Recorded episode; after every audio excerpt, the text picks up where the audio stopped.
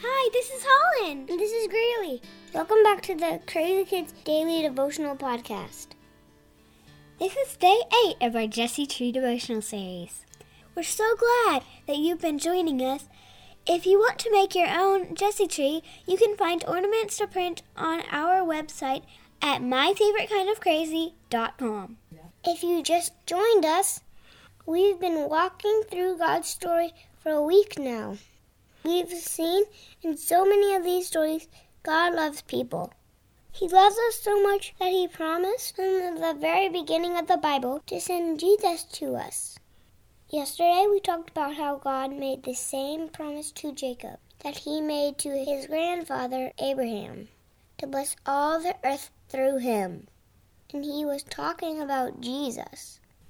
You might remember that Jacob had 12 sons, and one of them, Joseph, was his favorite, and he gave Joseph a special coat. And Joseph had dreams that were about his brothers bowing down to him.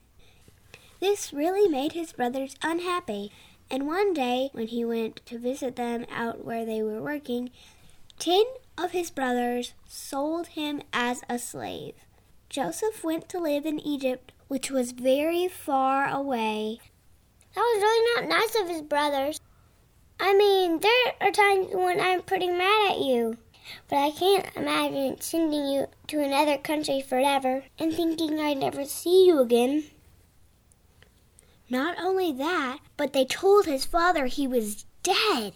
Why don't you read that part to us? It's in Genesis chapter 37, 31 to 33. Okay, I'll be reading from the Common English Bible.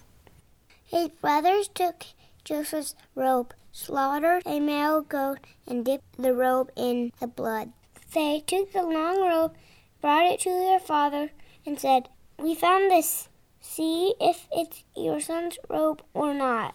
He recognized it and said, It's my son's robe. A wild animal must have devoured him. Joseph must have been torn to pieces. They let his father think that something horrible had happened to him. That's so awful. Yes, it was. And while his father thought he was dead, a lot happened to Joseph that his family didn't know about. He worked for a long time as a slave, was put in prison for something he didn't do, and then with God's help, he got out of prison and became someone very important in the country of Egypt. And then there came a period of time when all of that part of the world didn't have enough food to eat. Thanks to Joseph and God, Egypt had a lot of food stored up. Eventually, Joseph's family was so hungry that they sent his brothers to Egypt to find food. There they did find food, and they found Joseph. It took them a while to figure out that it was Joseph, and when they did, they were really scared. I'm sure they were wondering just how mad he was at them, and they were afraid of what he would do to them. Yes, and boy, were they surprised. Here's Genesis 45 4 to 8. Joseph said to his brothers, Come closer to me. And they moved closer. He said, I'm your brother Joseph, the one you sold to Egypt. Now don't be upset and don't be angry with yourselves that you sold me here. Actually, God sent me before you to save lives. We've already had two years of famine in the land, and there are five years left without planting or harvesting. God sent me before you to make sure you'd survive and to rescue your lives in this amazing way. You didn't send me here. It was God who made me a father to Pharaoh, master of his entire household, and ruler of the whole land of Egypt. That's amazing. It would be so hard to forgive someone when they had done something so horrible to you. Yes, but that's what Joseph did.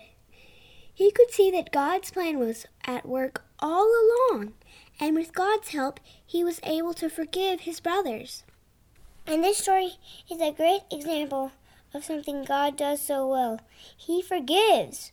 Joseph was able to forgive his brothers for doing something awful, and God is able to forgive us. In fact, God's plan to send Jesus was all about forgiving people. Yes, and just like in the story of Joseph, God will use all the bad things that happened to Jesus to bring about good things too. Dear God, thank you for making good come out of bad for Joseph and helping him to forgive his brothers and help us to forgive others when they do things that are wrong to us, just as you forgive us. In Jesus' name, amen. This is Lucy Gaze, This is G-Man. signing off. Bye!